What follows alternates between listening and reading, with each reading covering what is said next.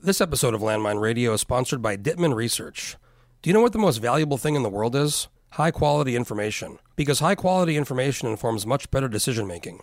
Dittman Research has been providing high quality information to Alaska's leading businesses, organizations, and campaigns for 50 years. Do you really know what Alaskans think about your company or your issue? How about your clients, your shareholders, or your employees? So stop fumbling around in the dark. Hire Dittman Research and find out what's really going on. DittmanResearch.com. Landline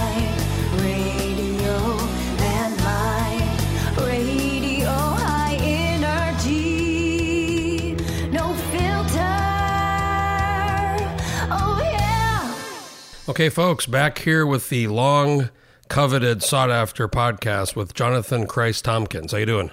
I'm doing well. JKT as they call you. Uh, yes, that's one of the things that is said. I've been trying to get this we've been trying to do this podcast for I would say over a year, maybe maybe longer. That's true. Yeah, you're persistent, which is a virtue. I feel like you were at first hesitant or, or maybe just caution, cautionary no. But over time you finally said, "All right, just stop asking me." Uh, yeah, you you you wore me down for sure. Uh, I think it was more more agnostic and uncertain. Those were the uh, those are the words that I'd use to describe my initial take. And but I'm now a subscriber to your podcast Really? and and very I love it. Well, not to give you a big head, but many people I've had several people be like, "You got to get JKT." Oh, Like, really? you- you've been Oh, boy. requested. Okay. by, by the audience. Ah. So here we are. So I want to talk about a lot. There's a lot to talk about, but I want to go back in time a little bit because we first met in 2012 in I believe New Sagaya, right? New Sagaya, the deli. You were running for House against uh, Bill Thomas, right? Yeah. Who's still around. Thomas, working for the governor. He's my neighbor of the Driftwood. He, he was in the driftwood when he was in the legislature too, by all accounts. He's 101. I'm 102. I'm I'm asking them to like make that the Landfield suite. Mm-hmm. I'm working on that. yeah. Um, but you were running you against can him. get like a little plaque on the door. I haven't told him I'd pay for it. I was like, I'll cover it. Yeah. It's it's a maybe. What did they say? He didn't say no, so I'm, I'm working. I'm working that. Yeah. So I, I heard about you because I was like, who's running for the legislature? I was running for the Senate. I first ran for the House and switched, and then a lot of people were talking about you, but you were you know Sitka, far away from Anchorage, but you were in Anchorage, and we connected, and we had a, a coffee deal over at New Sagaya. Yeah. and I remember being like, kind of man, this. I want, I want to be the young guy running for office. No, I, I, I distinctly remember that. I forget how we got think- connected. Maybe you reached out. Or I think I reached out to you because yeah. I, I knew you were young. You were both. You're 32 now. yeah, So I'm 36. So back then you were 23, three. Yeah, and I would have been 27. Uh, yeah, And and you had, and we talked about this before we started. You had almost finished Yale, right? yeah. You were Yeah. like very close to finishing Yale. I was half. Uh, so it's a little complicated. Um, yeah, I'd, I'd started school in 2008, and then I took a semester off to do some research. So I was kind of staggered off a semester, um, and so I made the decision to kind of opt out of the college track in May 2012, which was you know normally when most of my classmates were about to graduate, but I because I had taken that semester off, I was staggered a semester later, so I would have gra- graduated December 2012. So I dropped out to go home and run for office.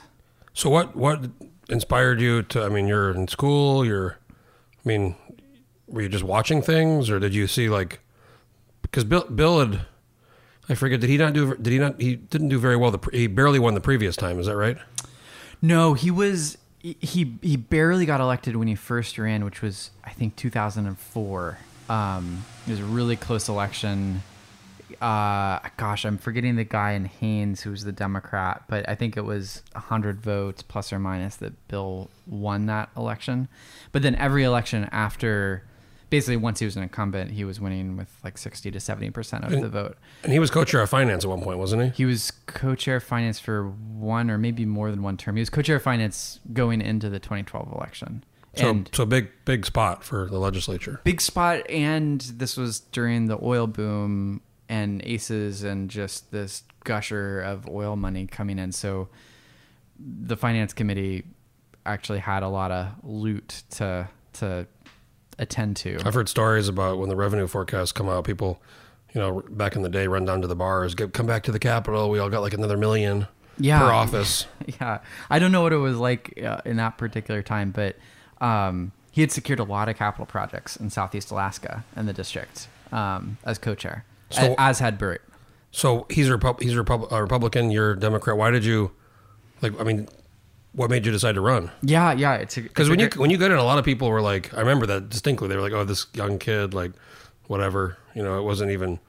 I don't think a lot of folks in Anchorage at least took you seriously. They were like, "Oh, whatever." It's like he's co-chair of finance, Bill Thomas. Yeah, and probably not an unreasonable reaction. Um, uh, I I mean to be honest, when I was going to college, I was not super dialed on Alaska politics. I'd gotten interested in politics, especially elections, really really young when I was 13, 14. and I mean obsessively interested. I memorized When the, when the rest when the rest of us are having our first beer, maybe.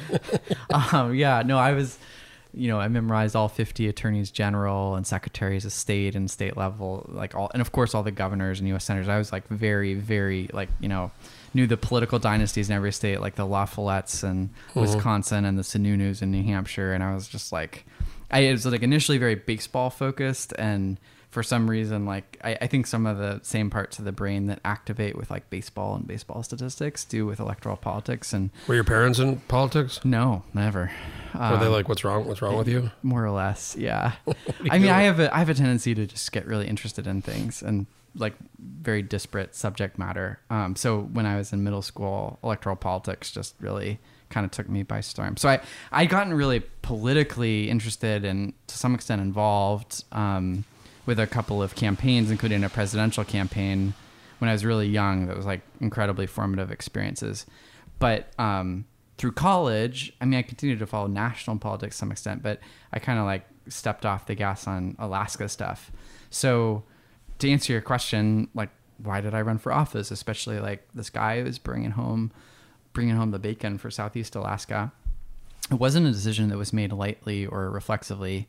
Um, it never had crossed my mind, period. And I never really thought I would run for elected office. I thought if I did politics, it'd be more in a strategist or staffer role, policy kind of stuff, which is still, to be honest, probably like my, uh, like that's my forte. ideal. Yeah, that- I mean, yeah, I, I enjoy that stuff more than the, you know, uh, speechifying and posturing and stuff. Um, but um, two different people called me. It was like probably May twentieth or so, and they called me on the same day. Coincidentally, so right before the deadline. yeah, right before the deadline, and um, neither of them knew the other, so it was just a coincidence. But I got these two recruitment calls on the same day: one from a person in Anchorage, one from a person in Haines, who had been the coach of a debate team that I had competed against as a high schooler, and he just always sort of like kept tabs on me since then.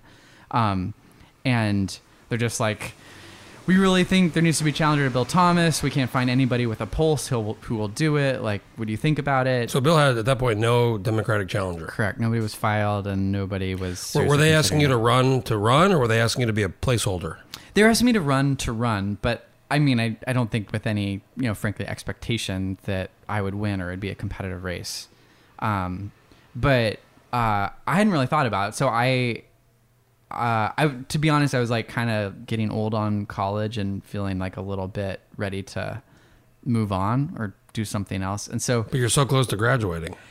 semester away, but I was yeah, I was just uh, as as kind of feeling a little bit old um, for undergrad scene and just kind of wanted to be in the real world and Just fuck it. I forget about it. You know?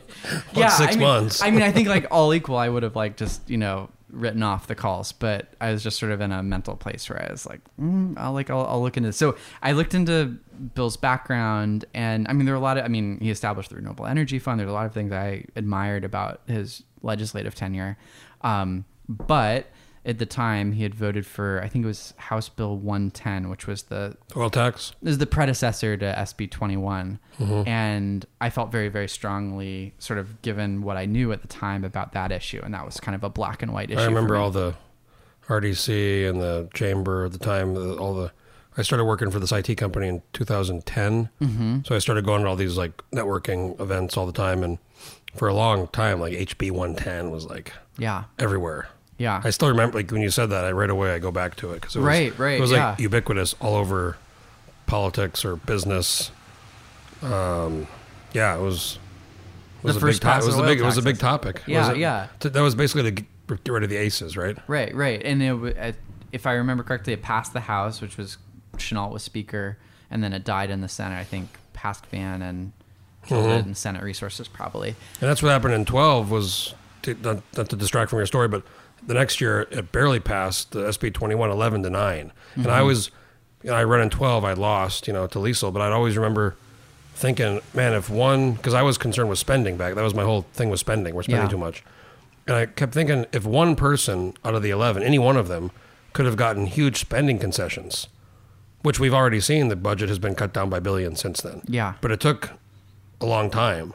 Yeah, And I've always gone back and said, man, I can't. Nobody just really cared about the spending back then. I know. It's kind of unfortunate. Yeah.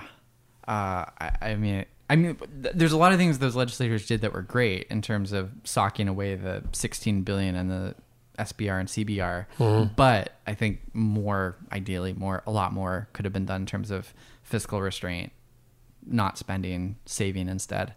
So, so when you filed, um, did you know Bill? I mean, did you? No, so I mean, HB 110 was like the catalyzing issue. If he had voted no on HB 110, I don't think I would have run against him. Have you ever told him that right now? Oh yeah, the whole campaign was about it, and frankly, that's probably the reason he lost. Wow, because I remember when you won. And I, I, I mean, I remember. I, I remember a lot of people were like, because you know, in Anchorage, we don't really follow the South. I mean, I do a little more now because I've been down here, but even now, it's like you know, you, you kind of know like Bert Stedman and Mm-hmm. You, and you're kind of familiar. But I don't know the. I'm not. Don't live in those places. I don't really know. yeah, And I think a lot of people were pretty surprised when you beat Bill. It was like, what's going on? well, there, so there was Did the the- district change much? Because that was a redistricting. there, there was there was I think like 50 percent of the district was new to him. So that probably helped you a little bit, Yeah, that or hurt him a little bit. Right. That I think that's true. And so I mean, it's the oil issue which just hammered that endlessly because it's what I cared about passionately, and I felt that it he was out of line with where the district was, and I think I was right on that point. And um, then I just shoe leather. I was just like in villages, in communities, door to door, basically every day and night from end of June until election day. So unlike Anchorage or Fairbanks, you're on boats and planes and ferries, right? All the all those things. Yeah, Like, yeah. I- describe your district right now. District is, I mean, depending on how you count, 15 to 20 different communities in Southeast Alaska, every single one of which is on an island, most of which are on different islands.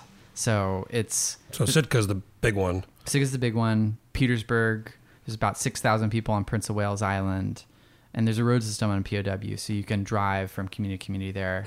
Um, and That's then like Kake and Kake's on, not on POW, it's on um, different island. But uh, what's on um what's on Prince of Wales, Craig, Klawock, Klawock, Coffman Klawock. Cove, Hollis, Hydaburg, uh, Whale Pass, Edna Bay. Well, technically a different island. Port Protection, Point Baker. Uh, So when you're Not going to these places, are you taking boats mostly, like ferries? Are you flying or a lot of ferries, a lot of float planes. Um, I've caught rides with private pilots. I've caught rides on fishing boats. I've I I just got a sort of new skiff set up um, two years ago, and I'm starting to take my skiff to different communities from Sitka. Mm-hmm. So at Um, this th- point, people kind of know. Like I think you've been there eight years now. Well, yeah, eight years. yeah, So they probably know you a little more. Than Yeah, before. yeah, a little bit more. Um, in in the district I represent, also had that sort of weird mid-cycle redistricting in 2014 because Mm-hmm. it was deemed a gerrymandered district, which it was um, basically. So I picked up Petersburg, and then I lost Haines and Metlakatla, and I picked up part of Prince Wales Island. So there was a little bit of a shift in 14 as well. Did you have a? I'm trying to remember. Did you have a big challenger in 14 or? Yeah, it was um, a, a gentleman by the name of Stephen Samuelson out of Petersburg who ran, and Petersburg was new to the district. He was a native son of the community. Um, he raised a lot of lot of funds, so took it seriously. Um, it, it ended up being a not overly close margin, um, but um, but yeah, definitely took that race. Didn't you not have an opponent one time, or did you always have an? always have had an opponent? I'm trying to think. I know Tuck in 14 didn't have an, a Yeah, primary or general. Yeah, it seems kind of random sometimes. I mean, like just looking at you know my side of the coin, it was like yeah, kind of on a lark that people called me, and I ended up filing. And like, there's definitely a scenario out there where Bill would have been unopposed in 2012 and would have gotten Mm-hmm. reelected. He he didn't have a primary, did he? He didn't have a primary. no. So when you see he still works for the governor at Dunleavy now, so you see him around. He's doing. I mean, are you guys yeah, cool? every once in a while, and he was lobbying for Haines Borough Mm-hmm. and a few other clients for a few years. Yeah, we're you know amicable in the hallway. I you know I don't know where exactly I, I stand in his you know personal book, but um, yeah, I see him around, and he's He's a character. that yes, good good description. So you won, and you were now you're kind of one of the most senior people in the house because there's so many new people. Yeah. But at the time, you were like 24, right? 23. You were Twenty three. you were just brand. I mean, it must have been.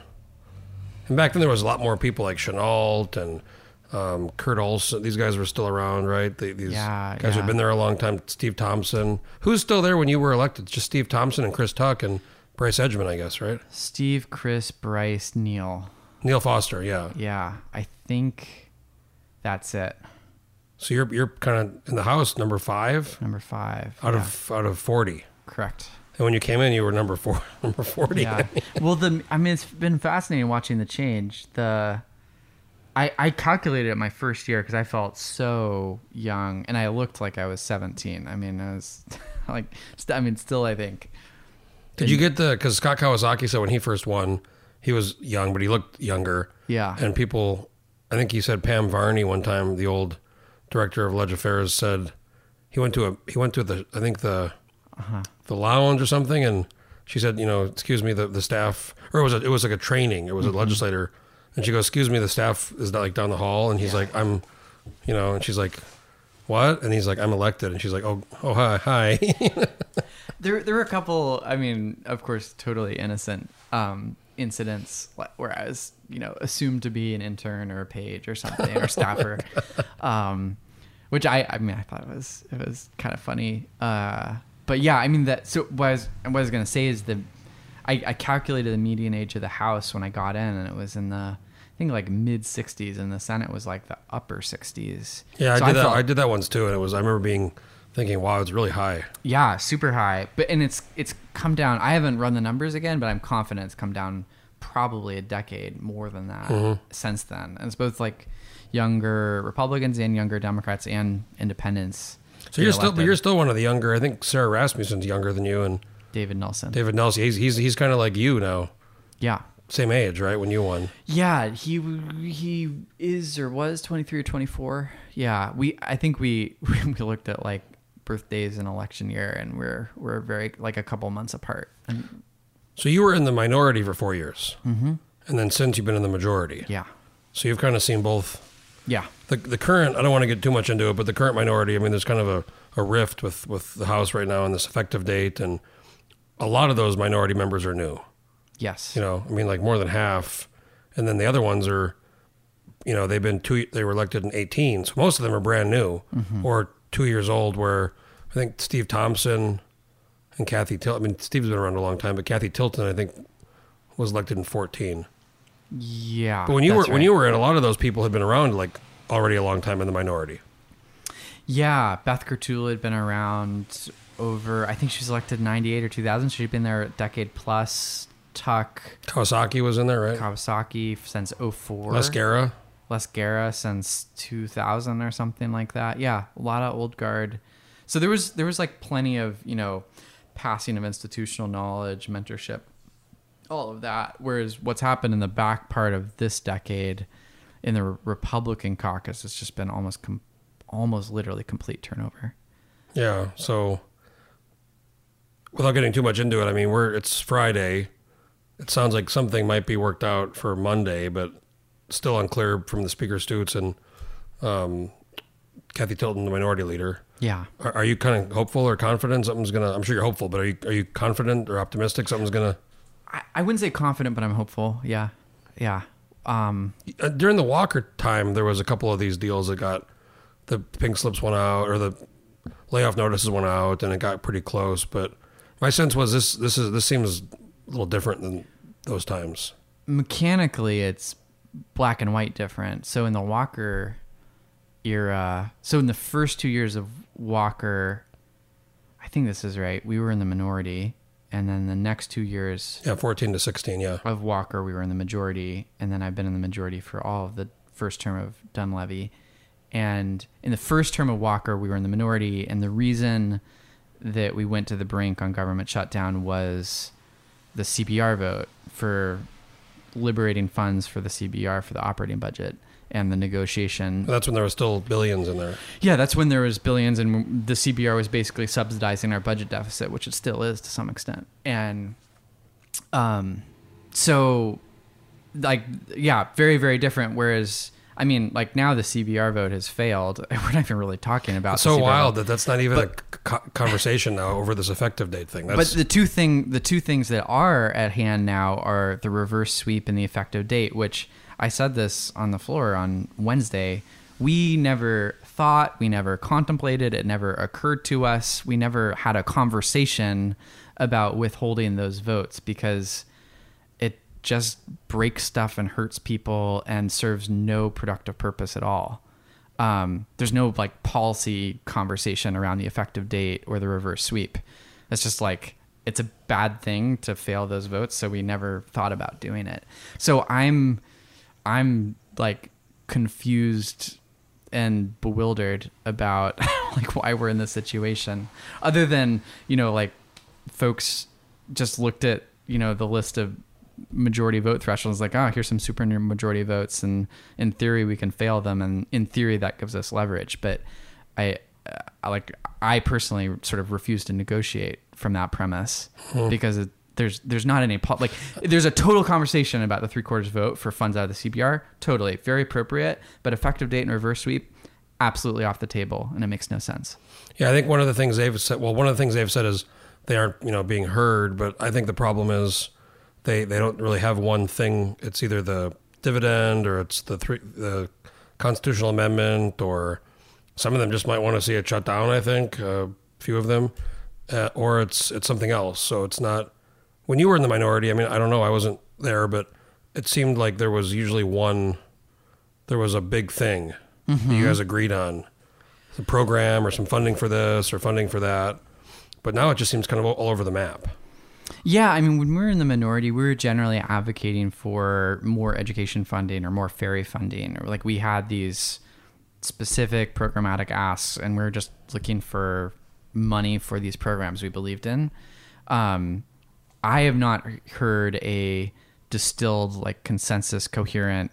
This is what we want from the minority. I'm also not like in the conversations. That's Speaker Stutes and Leader Tilton who are having this conversation. So maybe that's happening, but I haven't heard that from the floor or elsewhere.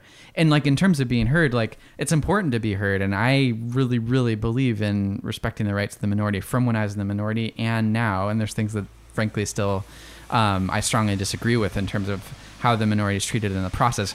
But by failing the CBR vote, like you know, that's the way you get heard. But this other stuff is just destructive. It just that's it, it only poisons the water in the well.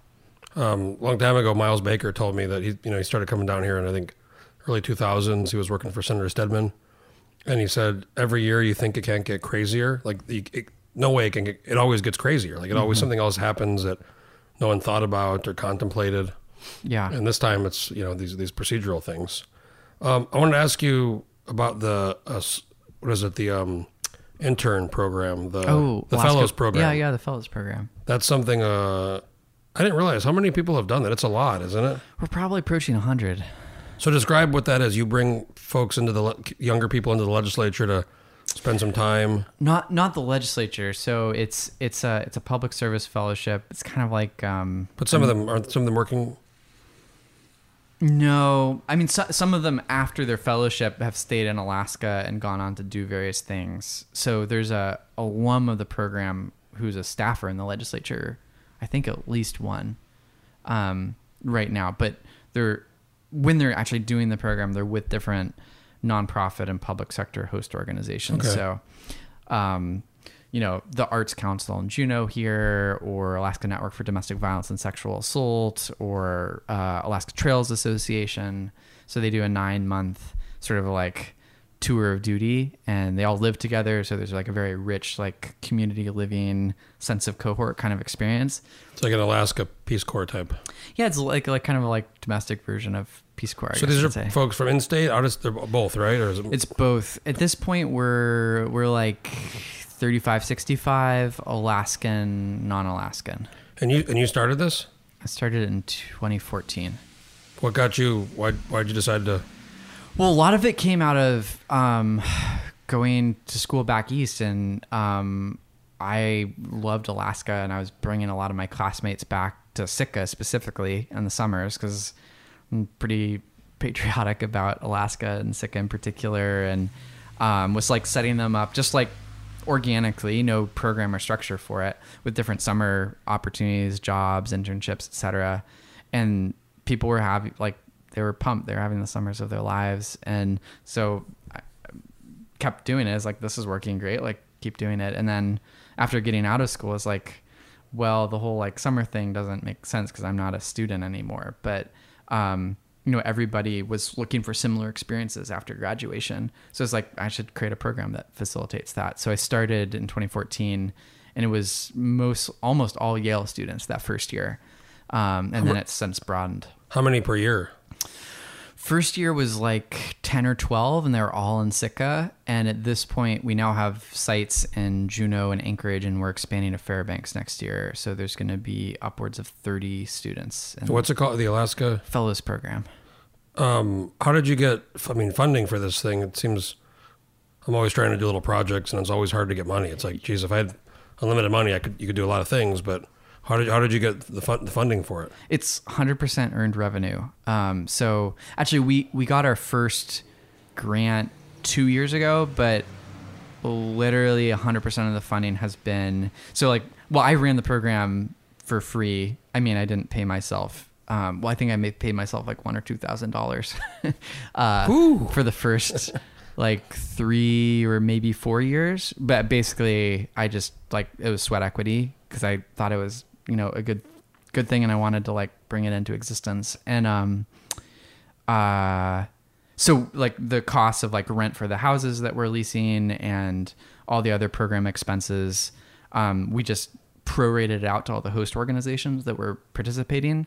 And um, they paid the prorated cost. So in order for say alaska trails association or the juneau arts council or whatever organization participate they pay basically the prorated real cost of the program so And they're getting somebody to to work with them or do do Correct. do stuff for them. Yeah, exactly. So they have to really like see and experience the value of the program, and you get like really great, talented, dynamic, driven young people. I mean, otherwise they wouldn't pay to mm-hmm. participate. So, which is good. I mean, it keeps us like accountable in terms of delivering value through the program.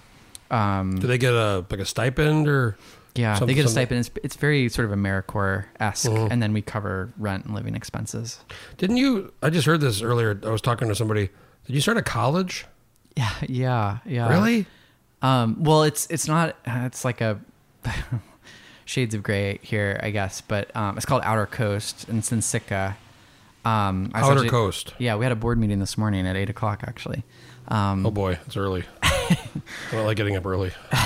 you don't see me in the Capitol very early, very right, often. right. I yeah. Um, but um, yeah, it's it also started circa 2015. Um, and I ran it the first couple of years, and now I'm on the board. So what? What is? What's the mission or what's the? It's going to be a, a two-year liberal arts college in Sitka, and so right now we're running a year-round post-secondary program um, with credit sponsored by Alaska Pacific University, and we'll probably open the doors for the college in probably two-ish years and get independent accreditation. But it's it's like isn't, a- isn't it yeah, hard, hard to do all this? I guess Trump did it, didn't he? Trump. Trump. I'm, I'm going to take exception with that. I mean, but I'm saying it's like you have to get accreditation and you have to hire professors and curriculum and, and degree programs. I mean, this is not something. huge undertaking yeah no it's uh like we've got full-time staff and we're raising a lot of money and we've got students How many students do you have? so it's it's like a it's like a micro college so the full enrollment's gonna be 40 students it's modeled after a really sort of idiosyncratic institution in um uh, california called deep springs college which is it's like a two-year liberal arts college, and then students transfer to other schools for junior and senior year. But it's like a work study school, so it's for free for the students, but they have to do like cook the meals and wash the dishes and like clean up their own you know bathrooms and be custodians and all that stuff. And it's set on a working ranch as well, um, but it's got a very like strong intellectual tradition. Um, it's produced ambassadors. There's a congressman from New Jersey. There's a Deep Springs alum. Um, I think Walter Isaacson, the Steve Jobs biographer, is a Deep Springs alum. Um, super small, 30 students total at Deep Springs. It's been around for 103 or 104 years. So we're we're like very much inspired by and modeled after Deep Springs. We're at 40 students. They're at 30 students.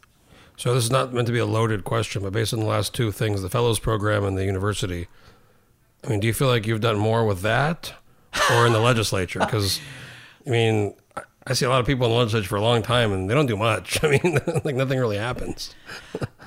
it's it's apples and oranges. I mean, I'm I uh, I think it's been very helpful and meaningful personally to have a lot of different irons in the fire, including like a lot of stuff that I've poured you know thousands of hours into outside the legislature. Not that it's been very remunerative, but it's been stuff that I've believed in. And I'm really excited to sort of see lifting off.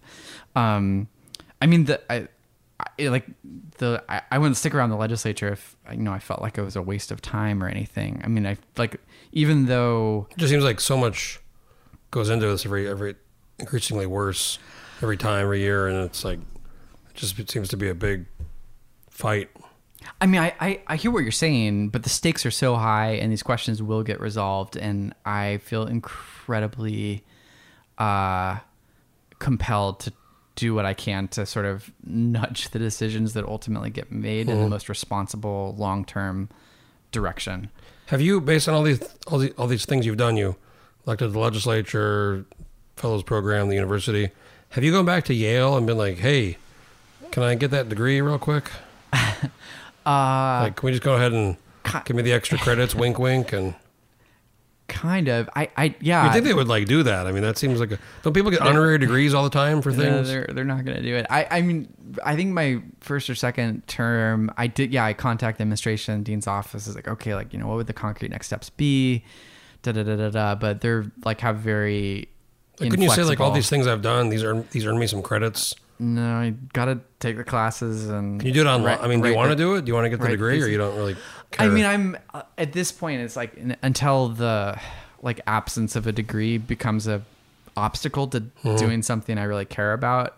Like at that point, it's gonna like yeah, it, I'm gonna go zero to one. I'm gonna make make sure that that's this, put to bed. This reminds me. I told you before the podcast. I read this book by Ben Sheehan. He like he's like a political writer, and he used to be, think, Funny or Die. He's kind of a comedian. He's on Bill Maher sometimes, but he wrote this book called OMG WTF Does the Constitution Actually Say? Like a beginner's guide to the. It's really fascinating book. It breaks down the whole thing. If you read it, you know it's very hard. To, it's like written in the you know 18th century. It's like what is what do these words mean and and he breaks everything down in the history and all the you know the Bill of Rights and the amendments and Madison and all just all these really fascinating little like you know before Prohibition there was like ten Walgreens in, in the country. After Prohibition there was like three thousand Walgreens, and it was because one of the exceptions to Prohibition was if a doctor wrote you a script for alcohol. So Walgreens did really well Uh huh. in Prohibition. It was like the original medical marijuana or something. Yes, I mean that's what Yeah, was going yeah, on. Yeah. Um, anyway, so the reason I brought that up was the Twenty Seventh Amendment, which what the fuck is Twenty Seventh Amendment, right? It's it's about the Congress can't raise their pay, you know, during they have to wait till the next Congress. I think we have rules like that here, right? You can't take a job where there's more money if you were working in the administration or similar thing, right? It's like a one year cooling off period. I think. Yeah, Yeah. There's like an Yeah. emolument or so. Anyways, it's uh, it's so fucking crazy because this dude was like 19 in the 1970s. He was at the University of Texas, and he was asked to write a paper on the Constitution. So he like goes to the library, reading these books, and he notices like when when Madison submitted the original plan, and there was all these you know amendments. The ten became Bill of Rights. There was several that didn't didn't get um, ratified. And one of them was this amendment about pay. The Congress can't raise the pay in any given. They have to wait till the next Congress. And he basically writes a paper and says, "What's his name? I forget his name." He wrote a paper and he was like, well, this this sucker is still alive. Well, a few states ratified it, but there was never a, a timer on it. There was never an expiration date on it. So this sucker's still alive, and you know we could probably get this thing passed. And you got a C. And he was like really pissed off that he got a C. So he started contacting state legislatures, and I think it took him ten years, and he finally found a friendly uh, voice in Colorado, and I guess Colorado ended up passing it, and then like it started this thing. Anyways, the other state, enough states ratified it, and he goes back to the University of Texas. I think it's like 20 years later, and he's like, "I want my grade," because he he went back originally, and she's like, "No, I'm giving you a C," and they changed it to an A. So in this case, I think you know that's you go back to the Yale, tell them, "Hey, I I passed a bill over here in the legis. You passed a bill, right? Have you passed any? I, yeah, I passed a couple bills. What was the one you did? Uh, what was one you did? In my first ago. term, there was a native languages bill that was Right, but sort of a that was one that got some attention. Yeah. yeah. Wasn't there something else? What else did you? Um, gosh, uh, this. I mean, we just did an arter reauthorization bill. Um, we did a bill for Tlingit Central Council and their ability to administer TANF last legislature. Um, TANF. What's Uh, temporary uh, food stamps, basically. Art is the Alaska Railroad Transfer Act? Is that where? No, Something else. Not me. I think that's that Chuck Kopp. No, I, Yeah. yeah, I just think of him with railroad legislation. Um, So, uh, what's the redistricting's coming up here again? Are you paying attention to that? Because Southeast seems like they've lost population. Anchorage has lost population. Mm-hmm. Um, have you had any idea, like thoughts, or looked at the potential map changes? Yeah, I mean, I thought through it a little bit. I, I don't think anything too radical has happened. Like Southeast is going to lose a, a fraction of a legislative district. I don't know, like zero point three or something, which means we'll probably pick up Yakutat and maybe Cordova. Um, but the like the distribution of population within the region, even if you include Yakutat and possibly Cordova, I don't think there's any overly nefarious way to kind of slice and dice Mhm. up the region. So, Um, if Cordova goes, I was told that could affect Louise. Kodiak, Louise Stutes's Yeah. Kodiak, and maybe that might go in with you know near Dillingham, where Bryce Edgmon is, and I mean, there's all these different. I guess we'll we'll see when the maps come out, but I mean, there's all Right. these people kind of projecting how, how things might might change. And you know, in 2012, I was running that year, and it was frustrating because we didn't know where the maps were going to be until like May. Um, but Anchorage, peop some people have said, "Oh, Anchorage isn't going to change that much." I mean, I don't know, but Anchorage changed pretty significantly in 2012 because I switched senators, mm-hmm. and I, I half my district totally changed, Senate district, Yeah. um, and other others did too. So I know it's population and the census, and you know all these these rules on how you can draw the lines. But I um, I'm really going to be interested to see when these maps come out, and it's not going to be until the end of the year, I think, with the census Yeah. data data being delayed. Yeah, yeah. No, I'm I'm really curious. I mean, there's going to be a whole domino effect. Like I, I could see that that Gulf Coast district that Louise represents, like picking up Valdez or Seward or something, and um, but there's going to be yeah, be a domino effect, especially in the rail belt. Um, they'll be interesting, and, And there's I mean, you know at least ten Senate seats up every year, but in 2012, um, if the Senate district changes by some percentage, I forget the exact amount, but if it changes enough, then that seat, two year seat or four year seat becomes a two year seat. Yeah. In 2012, it was 17 Senate seats were up. Yeah. And in 20, 2002, it was 19. mm-hmm. So you know there's a really good chance that there's going to be a lot more more than 10 senators are going to be yeah, up, and yeah. all the reps uh, per usual. I mean, there's and the governor, which is that's not affected, but you know it's statewide. But there's going to be so much going on next. I mean, Anchorage is changing. There's a lot of reps there. They're like James Kaufman, his district voted for Biden. I think Costello's district voted for Biden. Holland's district Mhm. voted for Biden. It's kind of changing underneath their feet. Th- so there's going to be I, I've I've brought that up, and that's true. But also, um, a lot of those districts voted for for Dan Sullivan too, um, which they're that, very, that they're race just very kind of- narrowly divided. Yeah, right. They're, they're not Yeah. they're not as clear. I mean, in in um, 25, where I was involved last, last time with you know, Calvin Schrage beat Mel Gillis. Um, in 2008, that district was a little different because of redistricting, but Yeah, I mean, Sarah, you know, Sarah Palin, and, and that was a big part of it. But you know, John McCain got like that was like six over 60 percent, I think. yeah, And then this time Biden wins by like three points. yeah, yeah. I mean, Anchorage is changing as a purple city at this point, and uh, So a lot of those Anchorage seats are going to be, you know, probably really close. And um, Were, were, were you um? I think you were support. Were you supportive of the ranked choice vote, the ballot measure? Were you I part, did, yeah, I were you part of that though, or were you just kind of supporting it? I, you know, I did like had a public endorsement and. but you were like one of the organizers or one of in the. one of the organizers. No. I've I, I've told people this. I voted against it, um, not because I don't think it's a good idea or, or because I don't think it's val- valid has valid merits, but uh, my concern still is is the ranked choice element of when people go to vote. That's such a different way to you know. So, but I'm I'm optimistic that the better Alaskans for Better elections are staying around and they're going to be educating the public. But my concern still is if people go in there and most people don't pay attention to what's going on in politics or you know voting the government so you go in to vote and you're like looking at these four names and these four things and you're like what what is this Yeah, I mean, I, I it's good that they're not mic dropping after the election, and like huge, huge credit to them because there's going to be a huge education effort. I mean, I think like all every campaign that runs in 22, and like we'll have a Senate race and a governor's race. Those campaigns are also going to be motivated to educate Oh, yeah. No, all they the voters too. They will be. So I mean, I think we'll land in a good place, and it's not you know calculus or anything, but it's going to be a huge shift, and it's definitely going to change dramatically change the incentives in terms of running for election. Like I don't, I mean, you know, people like Chuck Kopp and Jennifer Johnston, who I really respected and respect as legislators, um, you know, like their kind of platform, I think, you know, how now has a lane because well and you mentioned james kaufman earlier. He, he didn't beat suzanne lafrance by that much.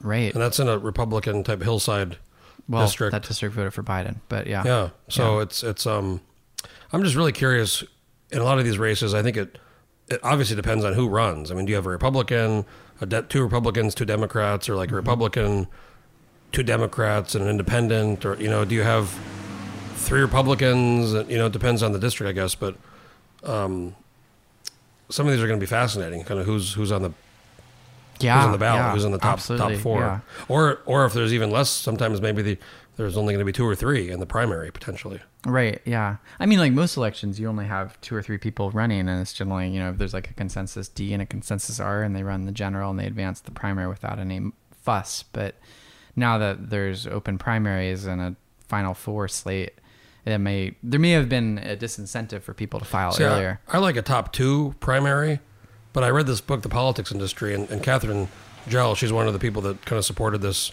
Yeah. um, ranked choice voting. They're, they're, they have a lot of really good rationalization for the top top single primary to the ranked choice voting. They they they want top. Their thing is top 5 Mm-hmm. But you know, we went with four, I guess. So Yeah. I mean, I think there's a kind of an incremental difference between top four and top five. But when you have final two, that creates a lot of, I think, perverse incentives and strategic voting. Yeah. And the vote gets split in certain ways No, and you can have really weird outcomes. the book raised a ton of good points about that. You, you end Yeah. up getting yeah, you end up getting and California is kind of, I, I think there are a lot of elections that have happened in California since they adopted final top two that, that illustrate that, Mm-hmm. the problematic aspect of that. Last thing I want to ask you is uh, you have a bill regarding the permanent fund. A few people do. Um, maybe talk a little bit about your approach to it and the you know the fund itself and then the dividend and um, it's like broken record every year with this damn thing. But Yeah, yeah. I mean, I really, I, I really want a, a uh, compromise to settle these questions. So, I mean, first of all, we're not, you know, wasting so much time and effort and energy over this year, year after year after year.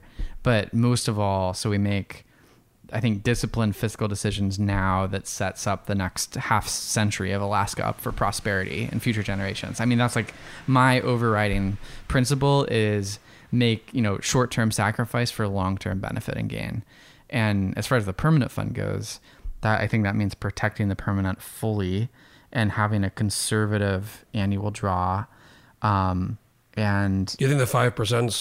Some people think it's too much. I yeah, I uh I think there's there's a good argument that five percent is fine, but from what I have read and understand, five percent you're not going to have any real growth in the fund. You're going to have nominal growth, but no real growth. I personally would totally be on board with a more conservative draw, like 4.75% or 4.5%.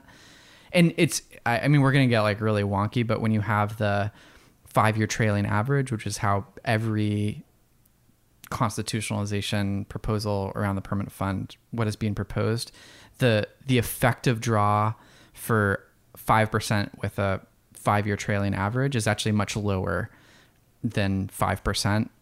I'm not sure if that. You know, because yeah. yeah, because the, the fun, well, there's also the inflation issue. because of inflation. So because of the five year trailing average, it, it makes the effective draw actually like in like the 4.25, 4.2 percent range or something like that. Anyway, like even even though the effective draw is lower than what it looks like at five percent, I still would support like a 4.75 percent draw with a five percent trailing average, which like forget all the like financial jargon and gobbledygook. Like basically what that means is if you knock down the draw a little bit more, then the fund will have real growth over the long term, which means more prosperity for future generations of Alaskans. also means more revenues we would need to cover the. Correct. It would be it would be hard, it would be more revenues or cuts Mm-hmm. or most likely both, which I support. Which and uh, you know I think cuts are good and it's always good to cut it, but it's it's been cut so much in the last several years and we just don't see it every year. They they it's like around the edges. I just don't see maybe a few hundred, two or three hundred million, Yeah, I I but, mean I but nothing like a billion. I mean that's no, just no, no, that's, that's, crazy. going to happen. But but no, I mean like continued downward pressure on the budget, and I mean I am in I think some ways more fiscally conservative than I mean certainly some of my Democratic colleagues who I really respect, and even some of my Republican colleagues I feel at times.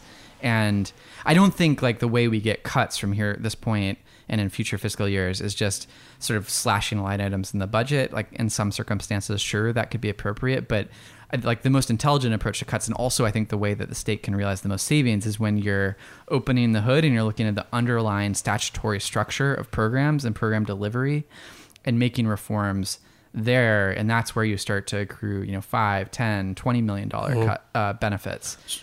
so in your in your bill, or if you had the magic wand, uh, how would you pay the dividend? If uh so so my so I would be supportive of a constitutional dividend, which is also I think some people are surprised when I say that because I yeah, I'm a little surprised. You yeah, a little yeah. I, I mean, you can only have a dividend if you protect the fund itself, but I would support a dividend as well, um, constitutionalizing the dividend. I ultimately think the dividend has been a, a really good and important program for Alaskans. And like the best way to respect and support the dividend is to make sure it's freaking around in 10 or 20 years. And if you spend down the permanent fund, the dividend is gone. There's no dividend in eight or 10 years. And that is just patently irresponsible. And so for people to represent themselves as a supporter of the dividend and then support spending down the permanent fund in a way that will not provide the financial resources to pay a dividend in eight or t- 10 years or 15 years is counterproductive and, and harmful to the very pro- pro- program people purport to support. Sorry about the soapbox, but um, my No, I mean it's it's a it's a fair, I, a lot of people don't think, you know, they think oh just pay these big dividends now, but what happens in five or ten years? It's crazy. The, I mean, the House minority this year proposed a series of amendments that would have, and almost to a member, with the exception of I think Stephen Bart, they were all supported by the entirety of the House minority. That in aggregate, I think would have paid out eight thousand or ten thousand dollars in PFDs because all the back payments. There are amendments for interest on the back payments. There's the amendment for statutory formula this year, which is thirty four hundred dollars. Every one of those amendments, they voted for yes. If you stack them all which together, is you're like talking which is about like billions of them. What's that? Uh, what's ten thousand? I mean, a, a, thousand dollar dividend, seven hundred million, right? So, so ten like would yeah. be seven billion dollars. Yeah, seven. I mean, and and like, which is like which is like almost ten percent of the current fund. and like how much of that is like true policy belief versus like messaging? I don't know, but I find that very discouraging because were all those amendments to have passed, and like there were a lot of yes votes on the board for those amendments.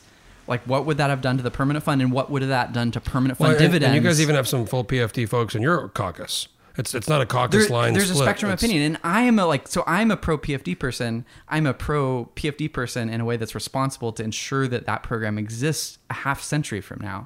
So I support constitutionalizing the dividend. What would you? But do you have like an amount in mind or a, when when I look at all the numbers, when I think about you know how much you could potentially cut the budget beyond where we're at today, when I think about how much revenue we could potentially raise as a state, which I'm probably in like the five to eight hundred million dollar range, I think we can probably cut hundred to three hundred million dollars out of the budget if done intelligently and with like a very comprehensive, holistic process. And uh, when I think about what kind of draw out of the permanent fund seems responsible, which would be I think like a four point seven five percent draw and it's been a while since I like ran all these numbers and was talking with Ledge Five, but that like leaves you with you could pay a sustainable, constitutionally guaranteed POMV tied dividend that's like in the I think twelve hundred to fourteen hundred range in present dollars that grows with time Yeah. forever. which is which is you know compared to 2300 or the 50-50 it, it changes it makes things a lot easier that that amount Yeah, um, You- i've it- never been one to constitute I've, I've always personally felt constitution constitutionalizing an entitlement check is with so many other things Well, I would but but i see how bad this thing has gotten and, i think so that might people be would the take only way exception to the term entitlement check. Um, I mean, and and I I'll just you know I know, yeah, but anyway. ultimately I'm, I, I understand Sure, there's a whole sure. the resources and I, and I believe, I believe in all those things yeah. but ultimately you're you're constitutionalizing the government you're obligating the government to pay the people um, a check every every year Mm-hmm. When there's so many other things that also have to happen like you know education and healthcare and um, pension obligations and you know you have no idea what could happen and, and what if there's a default well what happens who gets paid first and- Totally. so, but but I, I- do. I've kind of come around myself and said, look, I think that that might be the only way to really. And even even if it. people disagree on ideological or policy grounds or whatever with the dividend, there's there's just a stark political and electoral reality that of legislators who are here in Juneau who represent real Alaskans who have elected them to office, there's the common sense would dictate there is no way to settle these questions in a comprehensive way without s- settling the dividend question Because anything, probably in a anything, constitutional manner. anything you do statutorily can just be ignored or changed Correct. by another. You know, so it's And same goes for the protection of the permanent fund. I mean, I like I had no illusions the passage of SB 26 meant it was protected and that's the like that's the percent of market value. percent of market value. I mean, basically means you can't overspend the permanent fund. You can't use the permanent fund to subsidize your inability to balance a budget. That's Well, what that means. I guess it's a Friday, so I'll try to get this up in the next day or two. We'll see what happens Monday. Uh, Wednesday, July first, would be the shutdown. Hopefully not. It would be. I'm not saying it should be, but Yeah, it would be. yeah. Uh, and then you know August, that's going to be, I guess, the big one. See what happens with this um, this permanent fund question. Yeah, we'll see. You're lucky. You're kind of close. You know, you're a little closer than me. I Anchorage. yeah, I've got outside of Juneau legislators, Bert and I have the best commute in the Do you state. uh, fly or do you take a boat? Uh, I take I take the ferry when there are ferries, which despite the photos and paintings we're surrounded by in the MEBA office, Marine Engineers Beneficial Association. Got to give a big shout out to Meba for letting me use the their office for Thank the you, podcast. MEBA, for this great venue. Um, there are barely any ferries anymore. Um, It's crazy. They wanted to give the Malaspina to the Philippines, and then the Chenega and the Fairweather, right? They're going to Ibiza, yeah, which I saw Sean good McGuire. Spanish accent. Right, I was, you know, I had to I had to do that. I had Yeah, to, yeah, that was good. Uh, I saw Sean McGuire posted about that, and I, I said, hey, I think we should go do some recon and make sure these ferries are Uh-huh, being taken yeah. care of. Ground truth that story. Right, there's no other reason other than checking the ferries.